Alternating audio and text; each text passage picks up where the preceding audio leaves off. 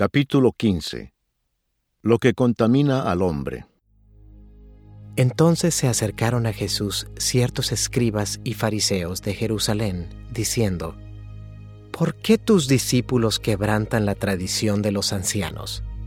Porque no se lavan las manos cuando comen pan.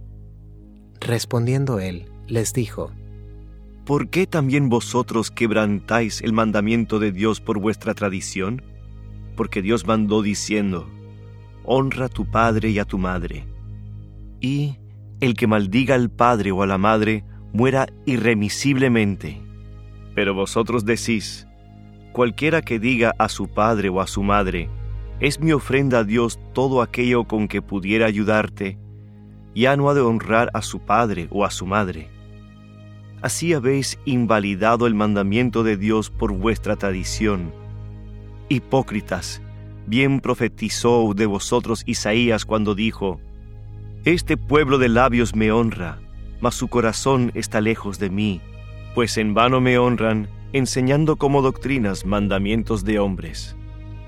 Y llamando así a la multitud, les dijo, Oíd y entended, no lo que entra en la boca contamina al hombre, mas lo que sale de la boca, esto contamina al hombre. Entonces acercándose sus discípulos, le dijeron, ¿Sabes que los fariseos se ofendieron cuando oyeron esta palabra? Pero respondiendo él, dijo, Toda planta que no plantó mi Padre Celestial será desarraigada. Dejadlos, son ciegos guías de ciegos, y si el ciego guiare al ciego, ambos caerán en el hoyo. Respondiendo Pedro, le dijo, Explícanos esta parábola. Jesús dijo, ¿También vosotros sois aún sin entendimiento? ¿No entendéis que todo lo que entra en la boca va al vientre y es echado en la letrina? Pero lo que sale de la boca, del corazón sale, y esto contamina al hombre. Porque del corazón salen los malos pensamientos, los homicidios, los adulterios, las fornicaciones, los hurtos, los falsos testimonios, las blasfemias. Estas cosas son las que contaminan al hombre, pero el comer con las manos sin lavar no contamina al hombre.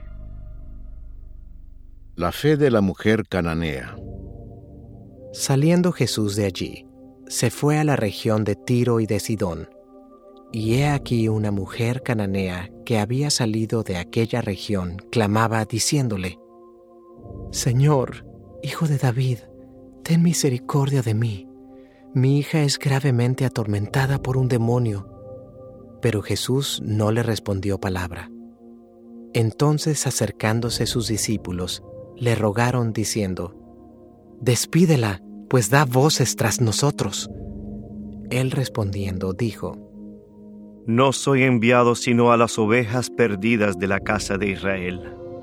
Entonces ella vino y se postró ante él, diciendo, Señor, socórreme. Respondiendo él, dijo, No está bien tomar el pan de los hijos y echarlo a los perrillos.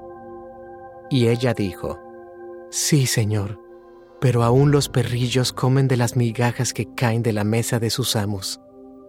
Entonces respondiendo Jesús, dijo, Oh mujer, grande es tu fe, hágase contigo como quieres. Y su hija fue sanada desde aquella hora. Jesús sana a muchos. Pasó Jesús de allí y vino junto al mar de Galilea, y subiendo al monte se sentó allí.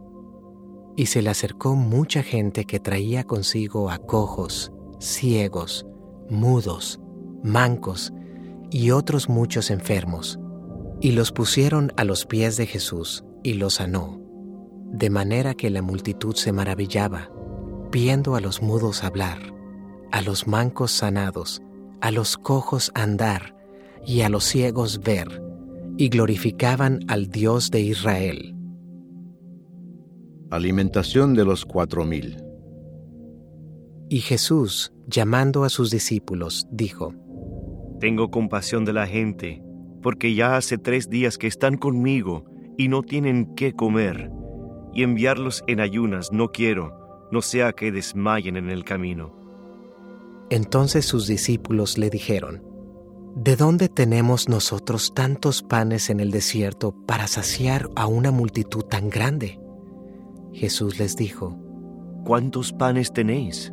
Y ellos dijeron, Siete y unos pocos pececillos. Y mandó a la multitud que se recostase en tierra, y tomando los siete panes y los peces, dio gracias, los partió y dio a sus discípulos, y los discípulos a la multitud. Y comieron todos y se saciaron, y recogieron lo que sobró de los pedazos, siete canastas llenas.